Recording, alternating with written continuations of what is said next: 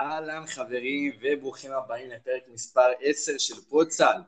אז אחרי שבשבוע שעבר מתארח פה עידו גור, אה, גם השבוע יש לנו פה אורח מיוחד, אמנם הוא לא מערוץ הספורט, אבל אנחנו בטוחים שתוכלו ליהנות ממנו. אהלן ישראל, מה נשמע? מה המצב איתן? ברוך השם, ברוך השם, וכמו תמיד גם איתנו איתם אברמוביץ', מה נשמע איתם? בסדר גמור, ברוך השם. יופי, יופי, אז uh, האמת היא שמאז הפרק הקודם הספיק לקרות המון, אבל המון המון דברים uh, בעניין הכדורסל, גם פה בארץ, גם uh, בגבולות אירופה, ב-NBA, המון המון דברים, אבל אני חושב שהכי מתבקש, נתחיל בעצם עם, ה... עם המדינה שלנו, עם מה שקרה פה, עם המעבר של עודד קטש ועוזרו ליאור ליובין לפנתנייקוס המתפרקת. ישראל, מה אתה חושב על הצעד הזה? אה, דבר ראשון, שמעתי שעודד קטש רשם אה, ניצחון בכורה היום בליגה, אז ברכות. אה, חוץ מזה, אני חושב שזה קפיצת מדרגה משמעותית בשביל עודד, עם קבוצת יורוליג, שבניגוד למה שהיה עם מכבי, הוא מגיע אליה מוכן. אני לא יודע עדיין כמה הוא מתאים לרמה הזאת ולאינטנסיביות של יורוליג, אבל אה, שיהיה לו בהצלחה ונעקוב. בהחלט. מה היית, מה אתה חושב על זה? אני חושב ש... עודד אמר את זה ברעיון שלו לרועי כהן, הרעיון האחרון, שיש איזשהו מעגל מסוים של מאמנים ביורוליג שהוא די סגור והוא די מתחלף באופן קבוע, אז ההזדמנות הזאת היא באמת הייתה נכונה בשבילו. זה מקום שהוא מכיר, זה מקום שהוא מרגיש שהוא צריך לעשות בו סוג של תיקון. אני מסכים עם ישראל שאני לא יודע עד כמה הוא מתאים ליורוליג ועד כמה גם כרגע הסגל של פנתנייקוס מתאים לקטש, גם יש להם שתי גבוהים שבשנים האחרונות ראינו שהוא לא כל כך מסתדר עם שחקנים כאלה. אבל בגדול זה מהלך נכון, לגבי ליובין אני לא יודע, אבל קטש זה היה מהלך נכון, ואני מקווה מאוד שהוא יצליח. איתם, אמרת על ה... בדיוק על עניין הגבוהים, אבל אה, מה שאני עוד יותר רוצה להגיד ולהציף בעיה, זה שלפנאתינייקוס אין גארד שיודע למסור ברמה גבוהה. גם שלווין מאק, גם פוסטר, גם נדוביץ', הם גאנרים, אבל שחקן שמוסר ב pick and roll, שזה הדבר שעודד קאטש חי עליו, וכל הכדורסל שלו בערך, אין שחקן שיודע למסור. היו צריכים להשאיר את קלטס לעוד עונה. בדיוק. אה, אפרופו קלטס, אה, ברצלונה נתנו הצגה השבוע. כן, ניגע בזה בעוד בהמשך, אני חושב אבל בעניין עודד קאטה שהמאמר הזה, אני חושב שסליחה על הביטוי, צריך לעשות, צריך להיות עם המון ביצים בשביל לעשות את זה. אמ, אני חושב שבאופן אישי בשבילו זה היה מאוד מאוד חשוב, כל הקריירה שלו, אה, גם מבחינת שחקן, גם מבחינת מאמן, עברה המון המון המון טרגדיות. אמ, ובאמת לבוא ולסגור שם מעגל בקבוצה שלקחת את האליפות אירופה, זה משהו מאוד מאוד חשוב. הזכרת, את הרעיון עם עידו כהן, אה, בהחלט זה היה רעיון אה, מרגש, והוא אמר שהוא בעצם עשה את המעבר הזה גם בשביל הילד בן ה-25 שסיים את הקריירה בגיל כל כך צעיר, למרות הכישרון הגדול שהיה לו. אני חושב שבאמת, גם בהפועל ירושלים, בוא נגיד, בוא נודה באמת, הוא לא הגיע שלוש שנים לשום גמר. שום גמר חשוב, לא בליגה ולא באירופה. אז אני לא חושב שהוא, שעזיבה כזאת להפועל היא דרמטית והיא מרסקת את המועדון, בכלל לא, גם ניגע באדומה את טיסות מעט. אמ, אני חושב שהמעבר הזה של עודד קטש בשבילו באופן אישי הוא חשוב. אמ, מעניין אותי איתם לשמוע מה אתה חושב על אה, ליאור ליובין, האם המעבר הזה בשבילו ממאמן ראשי בגלבוע לעוזר מאמן בפנתנייקוס, האם זה מעבר נכון? אני חושב שזה מעבר לא נכון של ליובין, כי אני חושב שבשנה, שנה וחצי האחרונות הוא הצליח שוב להתבסס בתור מאמן אפילו די מוערך בליגה אחרי תקופה ש... קצת לא מצא את עצמו, ואני חושב שדווקא עכשיו זה העיתוי קצת לא נכון מבחינתו, אולי לחכות לקיץ, גם אני חושב שכרגע עוזר מאמן זה לא משהו שמתאים לו. לגבי מה שישראל אמר על הרכז, באמת חסר שם מישהו, קטע שנצא להוציא את זה בשביל וילמק, הוא מסר עם שמונה אסיסטים, אבל זה לא הוא, הוא יותר גארד שיוצר לעצמו יותר סקורר, זאת באמת בעיה שם, כי בקיץ הם ניסו להביא משהו במקום קלטס, אבל אין, אין להם מחליף לקלטס והם תקועים קצת, בקטע שצריך למשוך שם את העונה הזאת ביורוליג, לגבי הגליפות זאת המטרה. איתן, וגם כשהם ניסו להביא, לפרוביטולה הוא לא, הוא לא מוסר, הוא, הוא הפוסטר. אין, אין, אין מחליף לקלטס, אבל לפרוביטולה יכול יותר לעזור ממי שיש להם עכשיו. יכול להיות. אה, ישראל, מה אתה חושב על המעבר של יובין? האם לדעתך הוא גם צד לא נכון? אה, זה נקודה שונה לליאור, כי הוא... זה, הוא, הוא, אנחנו יודעים שהוא לא ברמה של יורוליג, ואני כמעט בטוח בזה. ולהיות עוזר מאמן של קטש, זה בחירה כבר, מה הוא מעדיף? להוביל קבוצה, גלבוע גליל, שהיא קבוצה מוערכת בליגה ועם ישראלים וצעירים ועם אנרגיה טובה, או להיות עוזר מאמן בפנתנאיקוס, לא יודע לעוד כמה שנים, כי אני לא יודע אם כאשר עודד קטש יעזוב את פנתנאיקוס, האם ליאור יישאר שם. אז... אה, לא יודע. אה, מבחינתה של גלבוע גליל, ברור שזה לא, לא מה שהם רצו שיקרה. כן, אני, האמת שאני מסכים עם איתן, אני חושב שגלבוע גליל עשו דברים נהדרים באמת בעונה האחרונה, וגם העונה הם פתחו מצוין. אה, אותי באופן אישי, שהיו שואלים איזה קבוצה הכי אוהב בליגה, כמובן אחרי מכבי תל אביב, לא היה לי ספק שאני אומר גלבוע גליל, באמת. המחלקת scouting והמחלקת פיתוח צעירים, ובאמת יש לליאור חלק ענק בזה. אה, ואני חושב שהוא היה צריך טיפה יותר לבסס את עצמו בתור מאמן טוב. אני חושב שקפיצה למים העמוקים של היורוליג, אה, ובמיוחד בקבוצה שלא נמצאת בנקודה טובה, להגיע למקום כל כך טוב ולהגיע למקום מתרסק, וגם בתור עוזר מאמן כמובן, שהוא נמצא פחות באור הזרקורים, אני חושב שזו החלטה לא נכונה. אבל, אבל, אה, המאמן האחרון שבלט בפנאתינייקוס, אה, קראו לו איזה ז'ליקו אחד, העוזר כן. שלו. איטודיס, ותראה איפה איטודיס היום. כן, אבל אה, בוא לא נשווה בין עודד קטש לז'ליקו אוברדוביץ'. נכון, אבל אפרופו עוד דבר, בשנת 2000, אה, שעודד לקח את, אה, את היורוליג עם פנתנאיקוס, אז, עוד, אז איטודיס וז'ליקו היו המאמן ועוזר מאמן, ואיטודיס אמר השבוע שהוא מאחל בהצלחה לעודד קטש בפאו. כן, האמת שגם אנחנו מאחלים, מאחלים לו הצלחה. ואני חושב ששאלת השאלות זה, האם לדעתכם יש סיכוי שבאמת צמד הישראלים יוכלו להוציא את הקבוצה מהמשבר העמוק שהיא נמצאת בה? אני חושב שכל עוד אה, הבעלים של פנתנאיקוס וההנהלה שם נמצאת, קשה לי לראות את זה קורה, למרות שהבעלים שלהם הוא, הוא בעלים של אה, חברת תרופות, ו... שמעתי מקורות שאומרים שבקורונה הוא הולך לעשות הרבה כסף ולהוציא את המועדון הזה מהבוט שלו. אני באופן אישי חושב לבנות המייקוס. בעונה הזאת אני חושב שכבר המצב שלהם, גם עוד יותר אמר את זה בעצמו, שהם כבר בעצמם לא מאמינים שאפשר לעשות משהו ביורוליג. אני, אני לא חושב שהם, שהם יחזרו, הם צריכים לנצח כמעט את הכל, ואני לא רואה את זה קורה. אני חושב שהמטרה שלו תהיה לא להפסיד ככה, זה, נכון, זה קרה מהר, אין לו שום משמעות להפסיד בפנר, אבל לא להפסיד ככה, לקחת משחקים, ליצור ביטחון, לקחת את האליפות בגביע, ולעונה הבאה שיהיה לו איזה בייס טוב ותחושה טובה. אה, כן, האמת שהעונה הם כבר, כמו שעודד אמר בריאיון, הם כבר די ויתרו עליהם, מבינים שהמטרה להגיע לפלייאוף היא כמעט לא ריאלית וכמעט בלתי אפשרית. אני חושב שבקיץ הם צריכים אה, באמת אה, להביא תקציב זה עניין מאוד מאוד חשוב, זה משהו שאין כל כך לקבוצה היוונית, ואני מאוד מאוד מקווה שמה שאמרת, ישראל, זה באמת נכון, גם בשבילו, זה גם בשביל ליאור, וגם בשביל הקבוצה עצמה, שיוכלו להביא שחקנים שהם רוצים, ושחקנים שעודד ידע איך לעבוד איתם. אם כן, יכול להיות שבעונה הבאה נראה אותם מצליחים אה, להשתחל לפלייאוף, אני מקווה אולי אפילו מעבר. כמובן לא על חשבון מכבי. האמת שמעניין אותי גם לדעת מה אתם חושבים על ירושלים וגלבוע. בואו נתחיל עם ירושלים.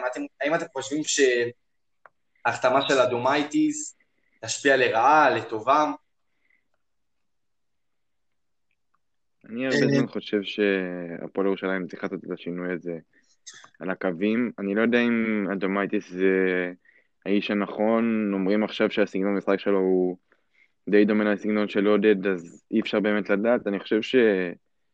המשימה הגדולה שלו היא כבר בליגת האלופות, יצטרך לעלות אותם שלב, כי אם לא, זה כבר מתחיל להסתבך בשביל ירושלים. אני חושב שהוא יהיה בסדר. אחרי שהם הודחו הערב מהבלקנית. נכון, וגם פה זה כמו עודד, אין הרבה אשמה לאדומייטיס, כי הוא באמת לא היה הרבה. הצליח להכניס את הדברים בהגנה, אבל מעבר לזה, אין לו באמת מה להשפיע במשחק התקפה, כי הוא מאמין גם ב pick and roll, אז אני לא יודע לאן זה ילך. אמ, למען האמת, אני דווקא חושב שההחתמה של האדומייטיס היא מאוד מאוד טובה. אנחנו יודעים שבקיץ הוא היה אמור להיות המחליף של שרס, אמ, אבל בסופו של דבר זה לא יצא לפועל. אני חושב גם כמוך שההחלטה ל... לא לפטר, אבל ההחלטה של קטש לא להיות בירושלים היא טיפה מאוחרת, אני חושב שכבר בקיץ היא הייתה צריכה להיעשות, אבל אה, בעקבות הקורונה זה גם לא יצא לפועל. אני חושב שאדומייטיס ידע לעשות אה, דברים טובים עם הקבוצה. אמ, כמו שאמרת בשיטת המשחק, הם גם מאוד מאוד מזכירים באופי, מאמנים שקטים, אה, קרי רוח, וגם בשיטת המשחק שמאוד מתבססת על pick and roll, לדעתי זה משהו שאדומייטיס ידע להמשיך ולא להרוס הכל ולבנות מחדש. השאלה אם הסגל הזה של הפועל ירושלים יודע לעשות עוד דברים חוץ מאשר pick and roll של אה, זלמנסון ו... ובלאט, או של תומאס ובלאט, וזה, וזה אחלה, וזה מספיק לליגת האלופות ולשלבים המוקדמים, השאלה אם לאן שהפועל מכוון את זה מספיק. כן, ראינו את שני הפסדים לטלקום אנקרה. אמ, בעניין אחר, אצל גלבוע, אבישי גורדון, שחקן העבר, שהצליח גם לקחת אליפות עם הקבוצה, הוא יהיה המחליף של ליאור יובין, ופה אני חושב שזה טיפה יוריד את האיכות של גלבוע גליל, יש להם אחלה של סגל, ואני חושב שמאמן כזה הוא לא המתאים, למרות שהוא עוד לא אימן בליגה, הוא אימן אה, שנתיים בליגה הלאומית, את אה, גליל עליון. אה, אני לא חושב שזה המאמן הנתאים, אבל אני חושב שאם הוא יצליח להוציא את יפתח זיו מהתקופה הלא כל כך טובה שהוא נמצא בה, הוא ירוויח פה את אחד מהשחקנים הישראלים הטובים בליגה, אם לא הטוב ביותר. אה, אני מסכים איתך, ואני חושב שכמו שגלבוע זה, זה מקום לצעירים לגדול ולפרוח, אולי גם למאמנים, כמו שראינו עם עודד ועם ליאור, עם אה, אריאל בית הלחמי, עם עוד הרבה מאמנים ישראלים שפרחו שם. אז לך תדע, אולי אה, גם לאבישי זה ילך שם.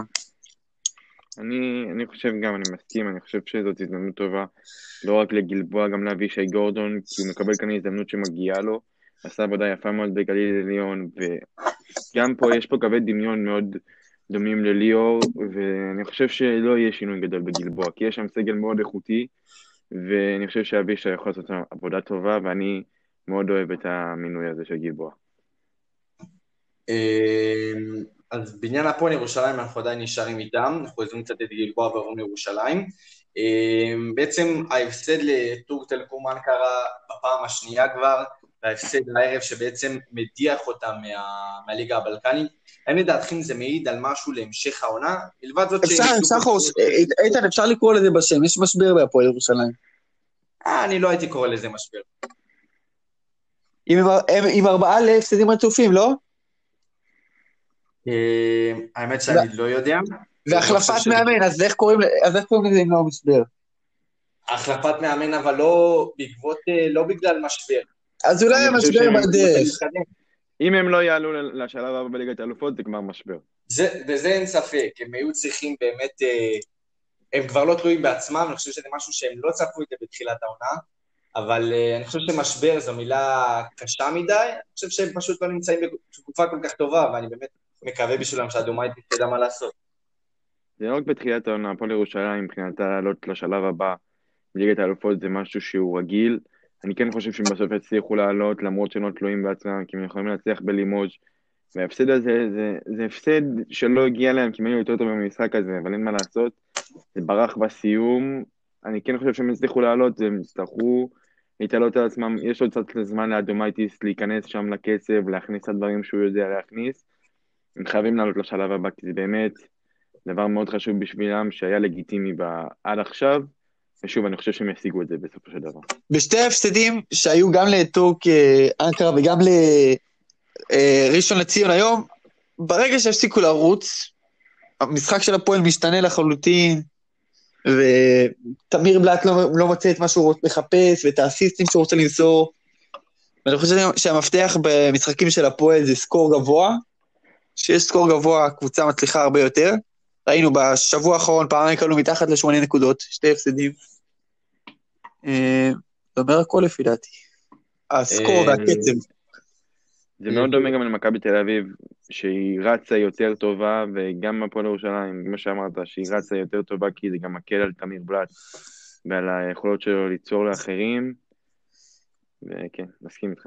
אה, לשאלתכם, עם שני הפסדים רצופים, אבל חשוב לי לשאול אתכם, האם לדעתכם, אין ספק שהציפיות בירושלים היו בתחילת העונה לזכות בליגה, אה, לזכות אה, בליגת האלופות, סליחה.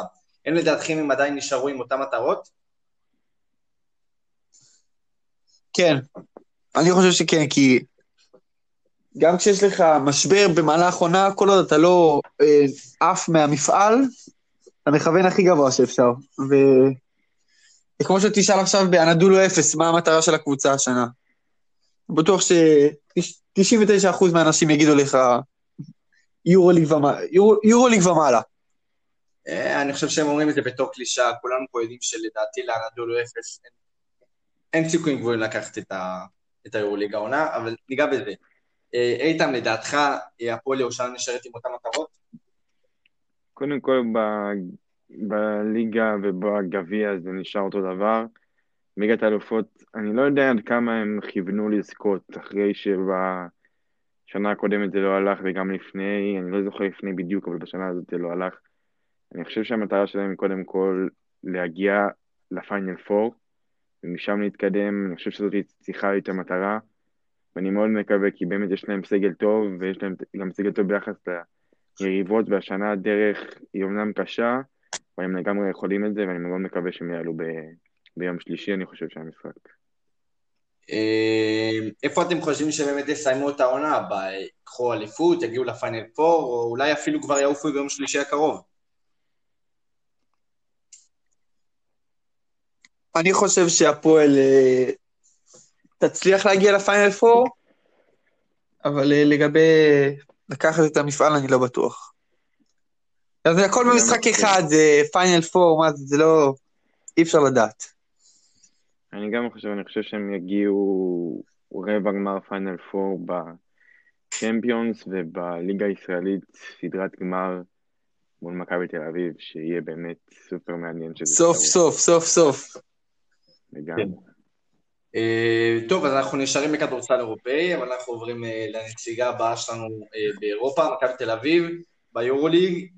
מה לדעתכם, מה אתם חושבים בתור שלושה מכביסטים שנמצאים פה, מה דעתכם על השבוע הכפול שהיה?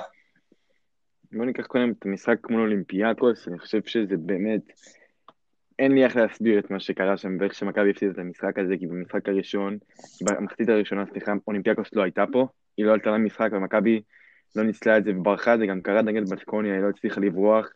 מכבי לא מצליחה השנה לגמור משחקים, שהיא מובילה ב-6-8, זה קרה מול פנרבכצ'ה, זה קרה, אפשר להביא עוד הרבה מאוד דוגמאות. מול בסקוניה הצליחו לתקן, ככה מכבי צריכה לשחק, לנצל את המצבים שלה, לנצל את החולשות של היריבות שלה גם. הצליחו לעייף קצת את פייר אנרי בהגנה, ושבוע הבא ריאל מדריד בבית, זה עולה רמה, ואנטי זיזיץ' יצטרך לשפר את ההגנה שלו, כי השבוע זה לא היה נראה טוב. דבר ישחקו עליו. ואלכס טיוס. ואלכס טיוס מיודענו. לגמרי. אה, אבל נקווה מאוד שאוטלו אנטר ידע איך לעצור את זה, כי הוא שחקן הגנה לא רע בכלל בתוך הצבע. כן. אני חושב אה, ש... כן. עוד פעם, גם במכבי, ראינו את שתי משחקים שונים לגמרי לפי דעתי, באולימפ... במשחק נגד אולימפיאקוס, מכבי הייתה רדומה, לא רצה, בלי אנרגיות, ולא לא היה נראה טוב. במשחק נגד בסקוניה היה אנרגיות, היו... יאניס הצליח להכין את השחקנים בצורה טובה למשחק, ומנטליות טובה, ובאמת, ראינו את זה ב... באנרגיות של השחקנים ובקצב של המשחק.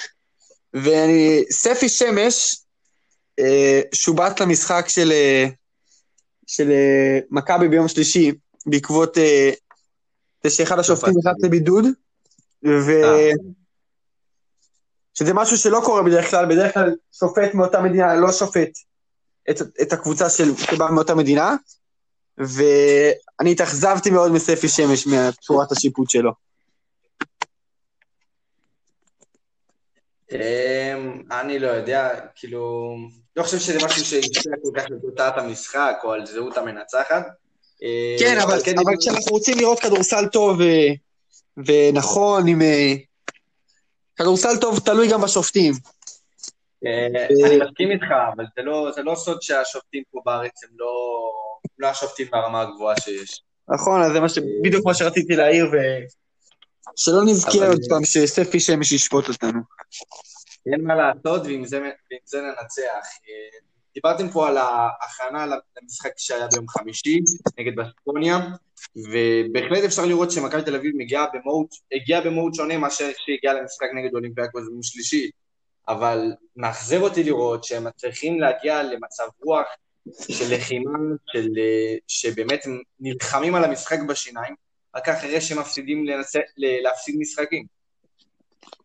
זה באמת נקודה שקורית, גם קרתה שנה שעברה, שרק כשיש איזשהו משהו שמכבי יודעת שאם עכשיו לא תיקח אותו, הוא לא יחזור. שיש משחק כמו אולימפיאקוס, כמו המשחק הזה מול זנית, שמכבי יכולה להמשיך עם את המומנטום הזה ולהתקרב עוד יותר לטופ שמונה, היא לא לוקחת את זה, זה כבר בידיים שלה, אבל היא לא לוקחת. ומול בסקוניה ידעה שאם היא לא לוקחת את המשחק הזה, אז ה final סליחה, ה top 8 מתרחק ממנה, אז היא באה ונלחמה על זה. עוד נקודה, אני חושב שסקוטי ווילבקין שהוא לא טוב, אז מכבי מצליחה השנה לנצח. אני חושב שזה הרבה בגלל השיפור של אלייג'ה בריינט, הוא יעיל בצורה בלתי רגילה, ומכבי תצטרך לקבל את שניהם ביחד, היא צריכה את שניהם ביחד, זה לא מספיק שרק אחד ולהגיד אחרי זה ווילבקין לא טוב, בריינט טוב, צריך את שניהם, מכבי צריכה את שניהם טובים והיא צריכה לנצח, זה צריך להתחיל ביום חמישי, מכבי צריכה לקבל את שניהם ביחד כדי לנצח, כמו שבשנה שעברה היה לה את דורסי ווילבקין, השנה זה צריך להיות ווילבקין ובריינט. איתם, אני מסכים איתך לגבי אלייג'ה בריינט, וואו, שדרוג מטורף. דיברתי על זה גם עם איתן השבוע, שאנחנו רוצים שהוא ייתן עוד שנים במכבי, אבל אה, אני צופה לו עתיד בליגה הרחוקה הזאת, שקוראים לה NBA. אבל uh, סקוטי מילבקין, אני חושב שהוא לא מוצא את הקצב שלו השנה, וזה יבוא לו עם הזמן. וכשהוא נכנס לקצב שלו, אנחנו יודעים מה קורה. ושמענו כל מיני פרשנים שאומרים שכשסקוטי מילבקין אה, לא משחק טוב, אז מכבי מנצחת, וכשספוטינג וקן משחק טוב על מכבי מפסידה, לא קונה את זה, וזה עניין של, של מזל, מזל ונאחס שמגיע עם הזמן, אבל uh, בעזרת השם, לאט לאט הוא ייכנס לקצב והקבוצה תדע להפעיל אותו בצורה הנכונה. Uh, אני חושב שהעניין של סקוטי ווילבקין הוא עניין נכון, אבל הוא לא נוגע לסקוטי ווילבקין, הוא באמת נוגע לחבר'ה שמסביבו. Uh, אני התנגדתי בתוקף להשערה של טיילר דורסי, כי הוא, הוא פשוט, סליחה, הוא לא מתאים לרמה הזאת של מכבי תל אביב. אמ, ואני חושב שבעניין סקוטי ווילבקין, שהוא נכנס לקצב, אני חושב שהקהל בעונה שעברה זה באמת משהו שהטריף אותו והכניס אותו לעניינים, וזה משהו שבאופן כללי חסר למכבי תל אביב, ולכן הם באים אה, במהות של לחימה רק אחרי אה, הפסדים, ואין שם את הקהל שייתן להם את זה כל משחק. אמ, ואני, וחשוב לי לדעת האם אתם חושבים שזה, שחוסר הקהל זו הסיבה העיקרית לחוסר הצלחה של מכבי העונה? אני לא, אני לא חושב שזה משפיע רק על סקוטי וולבקין ספציפית, אני חושב שזה משפיע על כל מכבי, כי כשיש קהל בהיכל, ואני כל כך מחכה לחזור להיכל, זה שווה יותר מ-10 נקודות, זה שווה ניצחונות למכבי, וזה מאכזב שאין את זה השנה, אבל מכבי צריכה להתעלות על זה, ובהחלט משפיע, משפיע לגמרי, רואים את זה, יש רגעים שאתה רואה שיש איזה חמש, שש יתרונות, ראיתי את זה ממש במשחק מול פנרבכצ'ה, שהיה איזה יתרון שם, ואם היה קהל, זה היה נגמר בהרבה יותר, וזה מבאס, אבל זאת, זה, זה, זה המצב. אני מסכים עם uh, איתם, ואומר, רוצה להוסיף שזה לא מצב. שיש אותו רק בהיכל ולמכבי, אבל מכבי מאוד מושפעת ממנו, כי אנחנו יודעים מה יד אליהו יכול לייצר ואת האווירה שם, וראינו את זה גם שנה שעברה לא מעט פעמים. אבל אה, זה לא משהו ש... שאפשר להתלונן עליו. זה ו... לא תירוץ, זה לא תירוץ, נכון. זה לא תירוץ, כי לכולם יש את זה. וחוץ מזה, יש עוד בעיות במכבי השנה, חוץ, חוץ מהחוסר בקהל. אה, בזה אין ספק, זה לא תירוץ, אבל אה, שיש את זה לשאר הקבוצות, ידוע שמכבי תל אביב היא אחת משלושת הקבוצות עם הקהל הטוב ביותר ביורוליג. אמ, אבל אני חושב שהעניין הוא, יש פה יותר מדי גורמים. אין, אני לא יכול להצביע על גורם אחד עיקרי שבגללו מכבי לא מצליחה שם באירופה. אני חושב שיש פה כמה עניינים, אני חושב שהעניין של יאניס, האמת, טיפה מאכזב אותי באופן אישי לפחות. אה, אני לא מסכים איתך, איתן. אה, תשמע, זה לא אותה הגנת ברזל שהייתה למכבי תל אביב בעונה שעברה. אין לו אותו סגל כמו בשנה שעברה, בשנה שעברה היה לו את אה, קווינסי אייסי שם בפנים, ואת אריק בלק שם בפנים, וזה יותר מתאים ל... לא הרבה לשחק. אה, אז, אבל אייסי היה לו רוב העונה, וזה השחקן שמתאים לשיטה שלו. בנדר וזיזי זה שחקנים שהוא מנסה להתאים אותם, אבל הם לא כל כך מתאימים לשיטה, וגם מהם הוא מצליח להוציא דברים יפים. בנדר סביר מאוד בהגנה האחרונה, וזיזיץ' זה פשוט, זה, זה, עדיין, זה לא מתאים כל כך לאירופה, האיטיות הזאת שלו, והוא עושה מה שהוא יכול, אני באמת רואה שהוא משתדל. אני. חולק עליך בהתאמה של ז'יז'יץ' לאירופה, יש איזה אחד אה, שיגיע לפה השבוע. אה, וולטר טווארס, תשאל אותו אם הוא... נכון, זריזות הרגליים שלו וולטר ו- טווארס, ועד כמה התאמה שלו לאירופה, והוא נשאל בקרב המנג'רים באירופה, הוא אחד משלושת השחקנים שהכי הרבה רצו לה- להחתים בקבוצה שלהם. אבל חוץ מזה, כן, יש אחד שלא מדברים עליו שחסר במכבי השנה, קוראים לו ג'יי כהן. אני חושב שמה שהוא עשה השנה היה underrated מטורף, איך שהוא פתח את ההגנה, כי מה שנוצר היום במכבי זה שעושים דאבל אפ על סקוטי, ואז קלויאר מקבל את הכדור, וקבלת ההחלטות של קלויאר והכישרון ההתקפי שלו דל מאוד, ועם כל הכבוד ללחימה שלו, וזה אחת הבעיות המשמעותיות של מכבי, עמדה מספר 4 וחוסר ה- היכולת שלה לייצר. אני חושב לגבי, אה, לגבי זיזיץ' וההשוואה לטווארס, זה, זה, זה נכון, אני חושב ש, שזיזיץ' יכול לקחת דוגמה מהרבה שחקנים וזה יכול עוד להגיע להמשך, ושוב רואים שהוא מנסה, ורואים שגם כל משחק מנסים למצוא לו איזשהם התאמות, התאמות אחרות, וזה עוד יכול להגיע. לגבי ג'י כהן, אני מודה שהתנגדתי בתוקף לזה שהוא יישאר וטעיתי, כי עוז בייזר זה לא אותה רמה, עם כל הכבוד שיש לי וזה גם לעוז לא אותה עמדה. זה גם. לא אותה עמדה. נכון, נכון, מכ... ג'יי כהן מאוד חסר למכבי, הוא גם בעונה מצוינת ב... בספרד. בספרד, כן. וקצת מבאס לגבי הנקודה הזאת, אבל סיכוי טוב שהוא יחזור עונה הבאה. אה, אני גם אגע בהשוואה בין אה, אנטה ז'יז'יץ' לטווארס. אני חושב שהעניין פה, שוב פעם, הוא לא נוגע לשחקנים. לטווארס היה עד לפני כמה שבועות את אה, אחד הגארדים, אם לא הטוב ביותר, שידע איך להפעיל אותו, פקונדו קמפאצו. אני לא חושב שיש מישהו ש- במכבי תל אביב שיודע איך באמת להפעיל את אנטה ז'יז'יץ'. אתה צודק. נכון, ו... ו- ורציתי להוסיף, זה לא רק אה, וולטר טווארס, כי באמת הרמה של השתיים היא שונה לחלוטין. הרבה סנטרים ב- ברחבי אירופה, מוסטפא פאל, יוסופה פאל, אה, פוינטרס מזנית, המון סנטרים. כן. אה, אני חושב- עוד משהו לג... לגבי מכבי, זה הנקודה של ג'ון די, שפשוט חייב לשחק יותר, ואני לא אוסיף. וקריס ג'ונס, מה יהיה עם קריס ג'ונס? אה, נותן מספרים נהדרים, אבל אה, משחק 15 דקות במשחק. אני חושב אה, שהשילוב שלו, השילוב שלו עם סקוטי ו... ואלייזה יכול להיות רצחני בה- בהתקפה, צריך לבדוק איך משתמשים בזה גם בהגנה. אה, טוב, אז רק לסיום בשניים שלושה משפטים, כל אחד מכם יזרוק את ההימור, האם מגיעים אה, להצלבה? אני חושב שכן. אה, אני חושב שכן, ומגיע למכבי. אח- בעיקר אחרי העונה שעברה. אני חושב שהשבועיים הקרובים, שכוללים את ריאל מדריד, פנרבכצ'ה והנדולו אפס, הם אלו שיקבעו האם נעלה לשלב הבא, ואני חולק עליך ישראל, למכבי תל אביב לא מגיע השעה, לפחות עד לשלב הזה, לא מגיע להם על פי היכולת. בחישוב עם העונה שעברה גם? בחישוב עם העונה שעברה? לא, רק עונה. ומה ההימור שלך? אה, זהו, אני, אני אמרתי, אם אנחנו מצליחים להציג שניים או אפילו שלושה ניצחונות נגד ריאל, פנר והנדולו אפס, זה אפשרי בהחלט, ואפשר לעשות. ועכשיו הימור סופי? התקלתי אותך. לא עושים את זה, לא. אני אהיה פסימי דווקא. איך. טוב, אה, ומכדורסל באירופה אנחנו מגיעים לליגה הטובה בעולם, שבשבוע שעבר התרחש הטרייד שסביר להניח היה אחד הגדולים שראינו אה, בשנים ועסקת בהצלת חיים, כפי שראינו. לגמרי. אה, נכון, נכון. אמ, טוב, אז שכל אחד מכם יגיד מי לדעתכם הקבוצה שהכי הרוויחה, ומי לדעתכם הקבוצה שהכי הפסידה בטרייד העצום הזה. אני חושב שקבוצה שהכי הרוויחה בטרייד הזה זאת קליבלנד קוולירס, כי בעצם לא נתנה אה, הרבה יותר מדי בשביל השתי שחקנים שהיא קיבלה, שזה ג'ארט אלן וטוריאן פרינס, ועכשיו היא יכולה לשחק עם זה או אלן או דרמונד בטרייד, שהם יכולים לקבל איזה דברים יפים. המפסידה, אני חושב שזאת בוודאות לא ברוקלין, כי אנחנו ראינו את מי היא קיבלה. אני חושב שזאת דווקא יוסטון, כי יוסטון איבדה פה את ג'יימס ארדן, אומנם את השמונה בחירות האלה, אבל היא יכלה לקבל יותר לדעתי.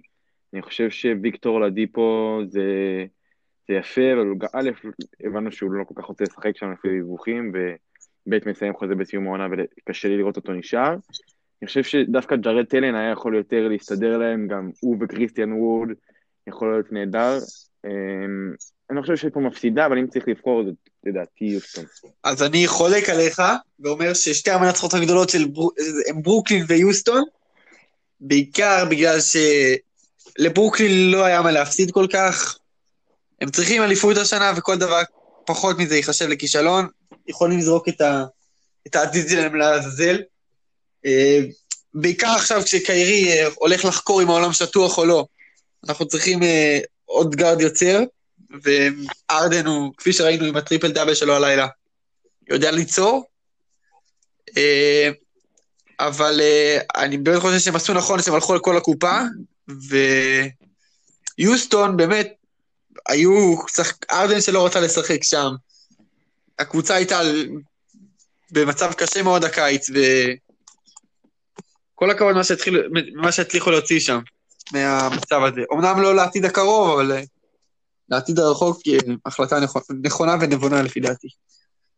אמ, אז אני דווקא חושב, כמו איתן, שהמרוויחה הגדולה היא קליבלנד קוולירס, להשיג את אה, ג'ארט אלן וטוריאן פרינס, דנטה אקסום ובחירת סיבוב השני, זה כאילו זה אפילו לא בר השוואה.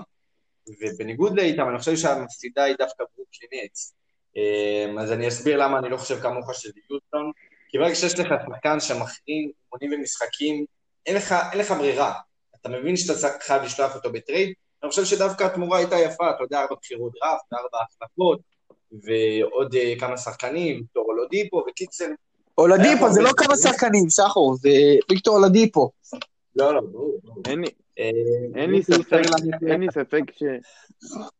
אין לי ספק שיוסטון... מבחינת המהלך של לשלוח את ג'יימס ארדן זה מהלך נכון, כי הוא לא רוצה אותה. לא היה להם ברירה אבל. והיא רוצה... בדיוק. נכון, אבל אני חושב שהתמורה שהם יכלו לקבל היא יותר גדולה. הם יכלו לקבל משהו יותר מזה, ואם בן סימונס היה על השולחן, אני לא יודע למה הם לא לקחו את זה. לדעתי היה יכול להוציא מפה יותר. אני שמעתי, שמעתי דיווח, שמעתי דיווח שמטיס טייבול ו... ובן נכון, סימונס כבר היו בדרך, והודיעו להם שהם עוברים, ואז יוסטון חידשה את המהלך.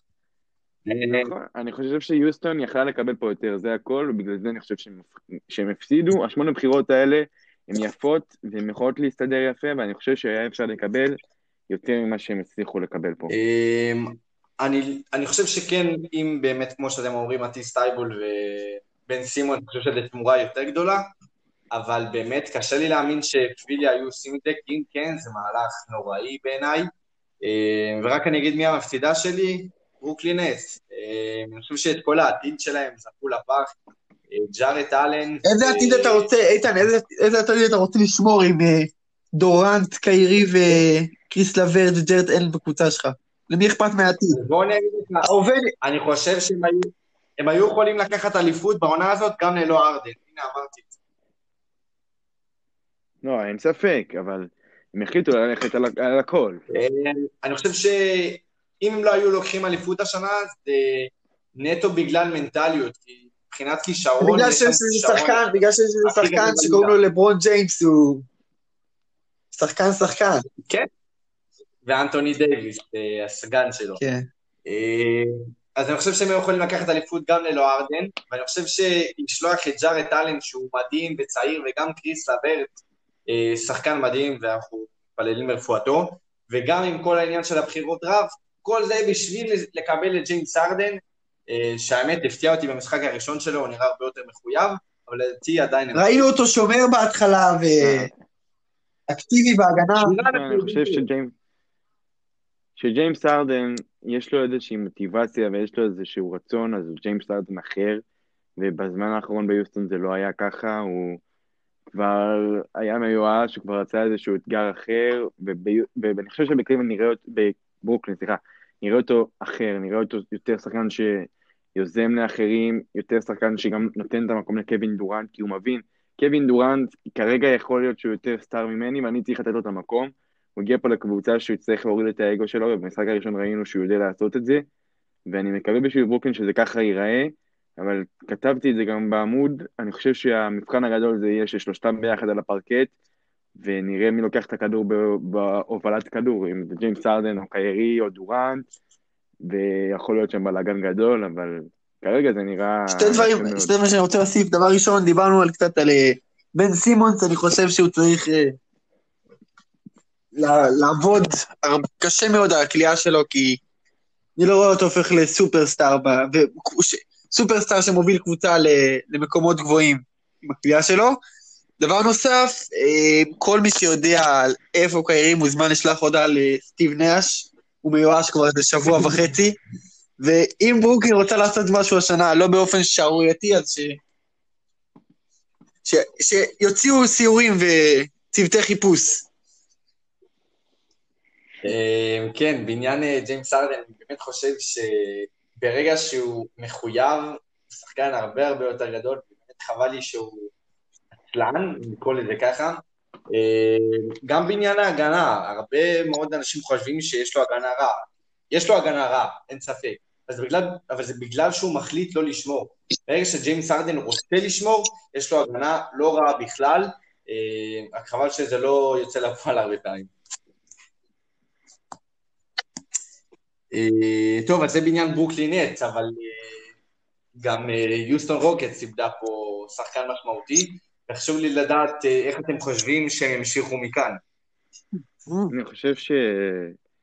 שכמו שאמרתם, באמת לא היה להם הרבה מה להפסיד, וזה שהם שלחו אותנו זה יפה, אז בואו נסתכל על מה שיש עכשיו, וזה ויקטור לדיפו, שכנראה יהיה להם בתקופה הקרובה, והוא מתאים מאוד לשחק ליד דמרקוס קאזינס, קריסטיאן ווד, ג'ון וול, בן מקלמור, הוא מתאים, כולם שם שחקנים אתלטיים, אמ, ואני חושב שזה יכול לעבוד יפה, ושהם יכולים לקבוצת פלייאוף, ובאמת, אני חושב שגם יהיה מאוד כיף לראות את הקבוצה הזאת, כי באמת... אחד הדברים שהכי התרשמתי בחודש הראשון של העונה הזאת זה קריסטיאן ווד, שעשה קפיצה משמעותית, והוא כרגע הנכס המשמעותי של יוסטון, אחרי עזיבת ארדן, ו... מעניין מה הם יוכלו לעשות שם עם, אה, עם קזינס ווול וווד. הם גם לא קבוצה חלשה כל כך, בואו לא נשכח את זה. בכלל לא חלשה, ואני חייב לציין שאת הקפיצה של ווד, אני לא חושב שזה קפיצה, האמת שאני די צפיתי את זה, אני חייב לציין, רק חייב להתוודות שאני אפילו בפנטזי, גם בכמה ליגות. אני עד, אני עד. אני עד לזה שצפית את זה פה בפרקים מהרגע הראשון של הפרי אייג'נסי. קריסטיאן ווד כל הזמן. בדיוק. יפה מאוד. אמ, האמת שאם אני לא טועה, הוא היה חולה קורונה הראשון אה, בליגה, או בין הראשונים, משהו כזה, ובאמת שהוא נתן עונה טובה, עונה שעברה בדטרויט, אמ, לפני ש... ומה יהיה עם בלייק גריפי? בלייק גריפי, תגידו לי, מה יהיה איתו? אה, זה לא אותו שחקן. ולא אותו דנקר, שזה הכי עצוב לי עליו, הוא כבר לא, לא מטביע. אה, אז בקיצור, אני חושב שבאמת לרוקטס יש סגל לא רע בכלל, קריסטיאן ווד באמת מדהים, וג'ון וול, ויקטור אולדיפו יהיה מעניין מה הם יעשו איתו. ויש עוד גם כמה חתיכות, אתם יודעים שטיפה underrated הם לא מדברים עליהם, דניאל האוס ג'וניור, יש המון המון שחקנים והמון המון כלים, ואני חושב שאם ידעו מה לעשות איתם, זה יכול להגיע לרמת גבוהות. ואני רוצה לשלוח אה, החלמה מהירה לקריס לברט, ש... הבנתי שזה אכן, כן. אה, גידול סרטני בקיבה, איפה זה? בכליה? כליה שמאלית. כן. כליה, כן. אה, טוב, אז כמובן שאנחנו שולחים לו רפואה שלמה, הוא מאזין כמובן של הפודקאסט. אה, בתרגום לאנגלית כן, שאחרי זה אתה עושה. כמובן. אז מקריס לברט נעבור עוד שחקן, ספק אם אתם מכירים, דני אבדיה, לא זכינו לראות אותו משחק כבר אה, זמן מה. היה אמור להיות משחק אה, שלו בעקבות עכשיו. הקורונה. כן, היה אמור נדחה. להיות, אבל אה, כמה חבר'ה החליטו לחיות בקורונה. שאגב, אנחנו לא יודעים אם אוקיי. הוא גם חולה או לא. לא, לא, לא. כן. לא, לא כיף בכלל, מה שאנחנו כן יודעים זה שהוא בבידוד כרגע. והאייסטות שהם לא משחקים, והם לא ישחקו גם עד יום, אני חושב, בין רביעי לחמישי, אבל זאת המציאות כרגע, ואני מקווה שהוא ייקח את הזמן הזה כדי ללמוד ולהשתפר, ובכלל שוושינגטון תסתכל קצת על מהלכי ואני חושב שהשבוע הזה הוא קריטי לגבי המשך קיום העונה ב-NBA, במתכונת כלשהי. כי אם אה, פתאום יש לנו הפצה והידבקויות המוניות, אז אה, אני חושב שהליגה תצטרך אה, לבחור צעד ולעשות עם זה משהו. אבל אם אה, הליגה תצליח לשמור על איכשהו אה, קצת חולים וקצת מבודדים, אז אה, יוכלו להמשיך לקיים את הליגה בצורה רגילה. ולא להגיע לבועה כלשהי. תשמע, אני לא יודע אם אפשר... תשמע, אני לא יודע אם אפשר להשוות את, את הגודל של ה-NBA מבחינת הממדים לגודל של היורוליג, אבל בתחילת העונה ביורוליג זה מאוד דומה למה שקורה גם ב-NBA, שהידבקויות ובידודים. אבל אני אסביר לך מה ההבדל. ההבדל הוא שפה לא זה יום או יומיים. הבדל בין משחק למשחק, ופה זה שבוע. נכון, זה משמעותי מאוד. נכון. בדיוק. נכון, אני חושב, עם כמה שאני אוהב, כמה שאני אוהב את הליגה הזאת, אני חושב שלפני שבוע היו צריכים להגיד בוא נעצור רגע לשבועיים, נתאפס שנייה, מסכים איתך. ונחזור, זה מה שאני חושב שהיו צריכים, היו צריכים לעשות, אבל אדם סילבר מס- כנראה מבין קצת יותר ממני בדברים האלה. אה, זהו, אני, אני אומר שאני סומך על אדם סילבר, ומצידי שהוא יהיה ראש הממשלה, נשיא ארצות הברית, מה שזה לא יהיה. בעיניים עצומות אני סומך עליו, אבל לדעתי, שוב פעם, אני חושב שלהמשיך את הליגה כהרגלה, זה לא רעיון כל כך טוב, אולי אה, לחסן את כל השחקנים, למרות שאני מניח שתהיה התנגדות, אולי אפילו, הייתה, הייתה כבר, אני חושב שהייתה כבר התנגדות לזה. כן, זה לא משהו שיצא לפועל, אה, חבל, כי אם לחסן את כולם יכול להיות מדהים, אבל זה רק בגדר חלום. וגם לרעיון של בועה אנחנו לא רוצים להגיע, כי אז אה, תקצר את העונה משמעותית, ומביא איתו עוד אה, דברים אה, שליליים אחרים. אבל שוב פעם, להמשיך ככה, אני לא, לא חושב שזה ריאלי. עוד דבר, עוד דבר שקרה השבוע ב-NBA, קרל קרל אנטוני טאונס נדבק בקורונה, ואימא שלו הייתה אחת הנפטרות מהקורונה בגל הקודם, ואנחנו רוצים לשלוח לו גם החלמה מהירה. והוא אה, כתב. הוא העלה בפו- הוא העלה פוסט לא, לפי דעתי. או בטוויטר משהו, שהוא הבטיח שהוא לא, לא יגמור את זה בקבר, אנחנו מתפללים בשבילו. כן. אה, אני חושב ש... כאילו, אני לא חושב, זה לא רק אימא שלו, אלא באמת כל המעגל הקרוב שלו, הבנתי שגם אבא שלו חלה בקורונה וחברי, ובאמת, אם צריך להצביע על שחקן NBA שבאמת נפגע הכי הרבה מהקורונה מבחינה מנטלית, אין ספק שזה הוא. בעזרת השם לו ולקאריס לברט רק בריאות. אה, כן, אבל אה, לא לשכוח שהיינו פה עם דני אבדיה, ומה מה אתם חושבים עד כה, למרות שלא היה הבדל גדול אה, מהפרק הקודם, אבל מה אתם חושבים? אני חושב שהיו שני משחקים מאז הפרק הקודם, שזה מיאמי ופיניקס. למול מיאמי ראינו דני אבדיה אחר, גם מבחינת ה usage והוא היה הרבה יותר מעורב, לקח יותר דברים מעצמו. זה הרבה בגלל שווסטברוק וביל לא שיחקו, אחרי זה ראינו את זה מול פיניקס, שגם, שווסטברוק לא משחק יותר מעז. הבעיה בשבילו, זאת לא בעיה בשביל וושינגטון, זו בעיה בשביל דני אבדיה ספציפית. זו נוכחות של ברדלי ביל והזריקות שהוא לוקח. הוא שחקן פנטסטי ברדלי ביל, אז אין הרבה מה לבוא אליו בטענות, כי הוא באמת שחקן אדיר. זה כרגע קצת בעייתי לדני, כי זה התקפה אחרי התקפה שביל זורק, ודני לפעמים מקבל איזה שארית כדור, וכרגע הסיטואציה היא אה, נראית לא הכי טובה, אבל זה מה שיש, ואני בטוח שהוא יסתדר עם זה, ואני מקווה שבמשחקים הקרובים נראה אותו מפיק לקחים. אני רוצה להגיד ש- בהתקפה. דבר ראשון, ראיתי אתמול משחק של אורלנדו, ופשוט אמרתי, איזה באסה לדני שהוא לא משחק באורלנדו. היה יכול להתאים שם מושלם לפי דעתי. וגם הרוקי שלהם, אה, כל אנטוני מקבל אה, 25 דקות, אה, משחק עם הכדור כל הזמן, ויוצר.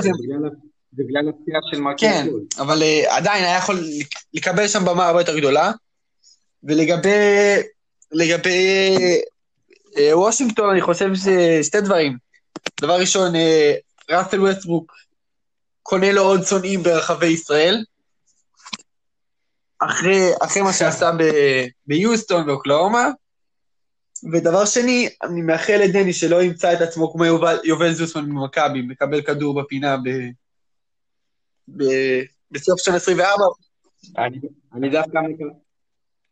אני מקווה שהוא כן יהיה כמו יובל זוסמן, אבל אחרי המשחק האחרון נכון. יורוליג, שהיה ביום חמישי. שאפרופו עליו לא דיברנו, וזה כבר אה, פרק אחר. כן, אה, אבל אני חושב שדני, למרות המשחק הגדול שהוא נתן נגד מיאמי, הוא היה צריך לנצל עוד יותר את החיסרון של השחקנים, וגם אחרי זה בתחילת המשחק הגיעה פציעה של תומאס בריין, ועדיין, כאילו, ראינו פה שהוא מעורב טוב, מעורב יפה בצורה נכבדת, אני חושב שעדיין הוא צריך יותר, וצריך, אני מבין שזה, שהוא עדיין אה, שחקן חדש בליגה ורוקי והכל, אבל אני חושב שעדיין צריך יותר לחתור למגע, יותר לזוז, יותר לנוע, ולהיות נכון, playmaker. ולא שחקן שמקבל את הכדור. כי זה, זה, זה היכולת והאיכות של דני, היכולת ליצור ו, וליזום עם הכדור, ולא לקבל את הכדור ולזרוק אותו. כי זה יש המון שחקנים ב-NBA שיודעים לעשות. וגם בגובה שלו. אבל 2.06 שיודע להוביל כדור, להוריד, להוריד ריבאונד, להוביל כדור ב- במתפרצת ולסיים את זה בדנק עוצמתי, אין הרבה בליגה, וזה מה שהוא צריך לעשות, ולא לחכות בפינה ולקבל את הכדור. אני, אני מסכים איתך לגמרי, אני חושב שגם האיכויות שראינו מדני במכבי הן איכויות אחרות. זה האיכויות שלו של לקחת כדור לסיים אותו בסל, אבל ב-NBA זה קצת שונה. הוא לוקח המון ריבאונד להגנה יחסית, והוא צריך לנצל את זה, לקחת את זה עד הסוף. לא למסור את זה עכשיו לראול נטו, שווסטבוק לא נמצא. הוא צריך לקחת את זה, לסיים את זה בסל. ראינו אותו קצת עושה את זה, זה צריך לקרות יותר. משם הוא יכול לקבל את הביטחון, משם גם האחרים יכולים לקבל עליו את הביטחון. צריך להראות את האספקט הזה של הובלת כדור, כי ראינו שהוא יודע לעשות את זה, ואני מאוד מקווה שהוא יביא את זה כמה שיותר מהר. אה, בהחלט, ואם אנחנו עדיין נשארים פה ברוקים, אה, איזה רוקי הכי אה, מפתיע אתכם לטובה עד עד כה? אני לא יודע אם זה מפתיע, אבל טיירס אליברטון זה רוקי שאני מאוד נהנה לראות. אני חושב שהבחירה שלו, בחירה 12, היא לא, לא מתאימה למה שהוא באמת שווה. הוא נראה טוב מאוד בינתיים, מאוד בוגר, ובאמת נראה מתאים לסקרמנטו, ובאמת כיף לראות אותו בינתיים. והוא כרגע אחד הרוקים שאני הכי אוהב לראות. ו... לא אני נהנה משתי שחקנים, גם פטריק טוב. וויליאמס משיקגו, וגם אה, למלו בול, שוואו, כמה swag יש לשחקן הזה. פשוט אין מילים. אה, האמת שאני גם, היה לי שלושה שחקנים בראש, אה, טייריס הליברטון, אבל אה, איתן בכר, ולמלו בול, אני חושב שכבר יצא לכולם מהראש. פייטון פריצ'ארד. כן, פייטון פריצ'ארד. זה השחקן השלישי. אה, בתור אוהד סלטיקס, שוב פעם, אני משוחד, אבל באמת שהוא עושה דברים נפלאים, וביחס למקום שהוא נבחר, אפשר להגדיר אותו כאולי לא גניבת הדראפט, אבל הוא גם גניבה לא קטנה, יש לו המון המון אספקטים במשחק שלו, ואיזה כיף שהצלחנו לבחור אותו במקום כל כך נמוך.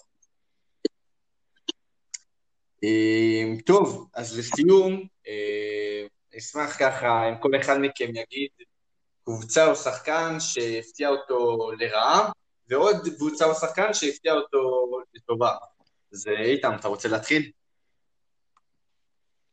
אמ, אני חושב ש... ב-NBA, נכון? כן. אז אני חושב שקבוצה שהפתיעה אותי, אני לא יודע אם זה, זאת הפתעה מסוימת, אבל דאלאס נראית מצוין בשבוע, שבועיים האחרונים, החזרה של פורזינגיס במשחקים האחרונים באמת נתנה drive, ולוקה פשוט, פשוט מעולה, ובאמת יחסית מפתיעים ביכולת שלהם. קבוצה שמאכזבת, אני חושב שאולי קצת שיקגו, כי אני חושב שהם, אני כל פעם מחכה שהם יעשו איזושהי קפיצת מדרגה, וחשבתי שהם בילי דונובין זה יראה יותר טוב, וזה עדיין לא, לא קורה, וזה עדיין לא שם. זאת רק פתיחת עונה, אבל יכול להיות שזה ישתפר. שחקן מפתיע, ג'רמי גרנט, אה, זה שחקן שאני אישית די זלזלתי בו, ולא חשבתי שהוא יהיה שווה משהו לכאורה בדטרויט, אבל הוא עובר לשחק בעמדת השמאל פורוורד, מאוד מפתיע ונראה טוב, ובאמת מרשים בינתיים. אין לי שחקן מאכזב, אמ, אין לי מישהו אה, כרגע ספציפי. אני מאוד אה. נהנה לראות את לייקרס משחקים, מרשים אותי מאוד, אבל אני אוהד של לברון, אז אה, לא, לא כל כך חוכמה. הלייקרס מאכזבים אותי, שחשבתי אחרי שנה ש... שהתפרקו בסופה, אולי אה, יתפסו את עצמם. ואני רוצה להחמיא. לאח אה, הבכור, לפי דעתי, למשפחת אה, קרי, סט, שנותן עונה נהדרת. כן. כן, אבל עד, ש... עד שחלה, נתן עונה מצוינת, ושנמשיך כך. אחד המעברים אולי לא הכי נוצצים שהיו בליגה, אבל אין ספק שזו הייתה כן. החתמה מאוד מאוד יעילה. אה, במיוחד לשחקן קלעי שנמצא ליד בן סימונס, זה היה מדהים. אה, האמת שבקטגוריה של המאכזבת, אצלי נמצאת דנבר נאגטס. שוב פעם, אנחנו רואים שזה רק פתיחת עונה, ואנחנו יודעים שיש הבדל גדול בין עונה סדירה לפלייאוף, אבל ציפיתי שאחרי הפלייאוף... ג'מאל מרי לא עושה את הקפיצה, ג'מאל אה, מרי לא עושה את שהם זה הנקודה. באמת בית. כן, גם, ניקולה יוקיץ' של והם לא, והם לא שומרים כן. כל כך. המון המון בעיות, והייתי בטוח שאחרי הפלייאוף באמת, שהם נתנו fight ענק, השנה הם יבואו ב mode לרצוח, והם עוד לא שם, הם לא מתפוצצים, ובאמת מאכזבים אותי, הם גם נמצאים במאזן שלילי, אם אני לא טועה, והאמת שזה טיפה מפתיע אותי לרעה, ומפתיע אותי לטובה, איך לא, קריסטיאן ווד, שפשוט טוב, השחקן אה, בליגה, זה. אה, גם כן, אכל לי גם מהחלבה, אבל אחלה שחקן, אחלה שחקן. אה, מצטער, אני- באמת, כן, אני פשוט שונא את יוסטון רוקט, אני מצטער, אבל אחרי שג'יימס ארדן עבר, אז זה גם טיפה עבר לי, אז אני טיפה מרשה לעצמי ככה לאהוב אותו, אבל בעניין ג'יימס ארדן, נוצר פה הטריו השנוא עליי, גם קיירי, בגלל שאני אוהד אה, של אה, הסלטיקס, וג'יימס ארדן, אין צורך להסביר למה שונאים אותו, וגם קווין דורנט, לא לא מחבב אותו בלשון המעטה. אני חושב לגבי מה שאמרת על דנבר, שהסוג של אכזבה מהם בתחילת העונה היא בגלל שדנבר בשנים האחרונות היא הייתה קבוצת עונה סדירה מצוינת, אולי אפילו הכי טובה במערב, והפתיחה שלהם באמת קצת מאכזבת, לא כל כך טובים מבחינה הגנתית. אני חושב שאין להם ארבע כרגע, פול מילסאפ וג'מייקל גרין, זה לא מספיק, הם צריכים שם מישהו אחר, ויש פי.ג'יי טאקר שיוסטון, לפי דיווחים, רוצה להעביר, וזה לשמור קצת, לשמור קצת. להתאים לדנבר, ואולי אפילו לשלוח את מייקל... נכון, לשמור, ופי.ג'יי טאקר יכול לעזור בזה, אמ, אבל זאת רק פתיחת עונה, ואני חושב שהם ישתפרו. אה, אני חושב שאולי מייקל פורטר ג'וניור בארבע יכול להתאים. שיחזור מהר, ואני אני מקווה שהוא יחזור לשחק. אה, יש להם עכשיו מסע בחמישה משחקים, אה, אני חושב שהוא יצא איתם במסע הזה, ואני מקווה שהוא, שהוא יחזור לשחק והם ישתפרו ביחד איתו. כן, אז ככה אנחנו סוגרים את הפרק שלנו, מאחלים רפואה שלמה לכל השחקנים, לכל הפצועים, לכל חולי קורונה בארץ, בעולם, ושנחזור למגרשים. הלוואי. זה משהו שאנחנו הכי מצפים לו. תודה רבה. בעזרת השם. להתראות, חבר'ה. שיהיה לכם שבוע טוב. להתראות. ביי ביי.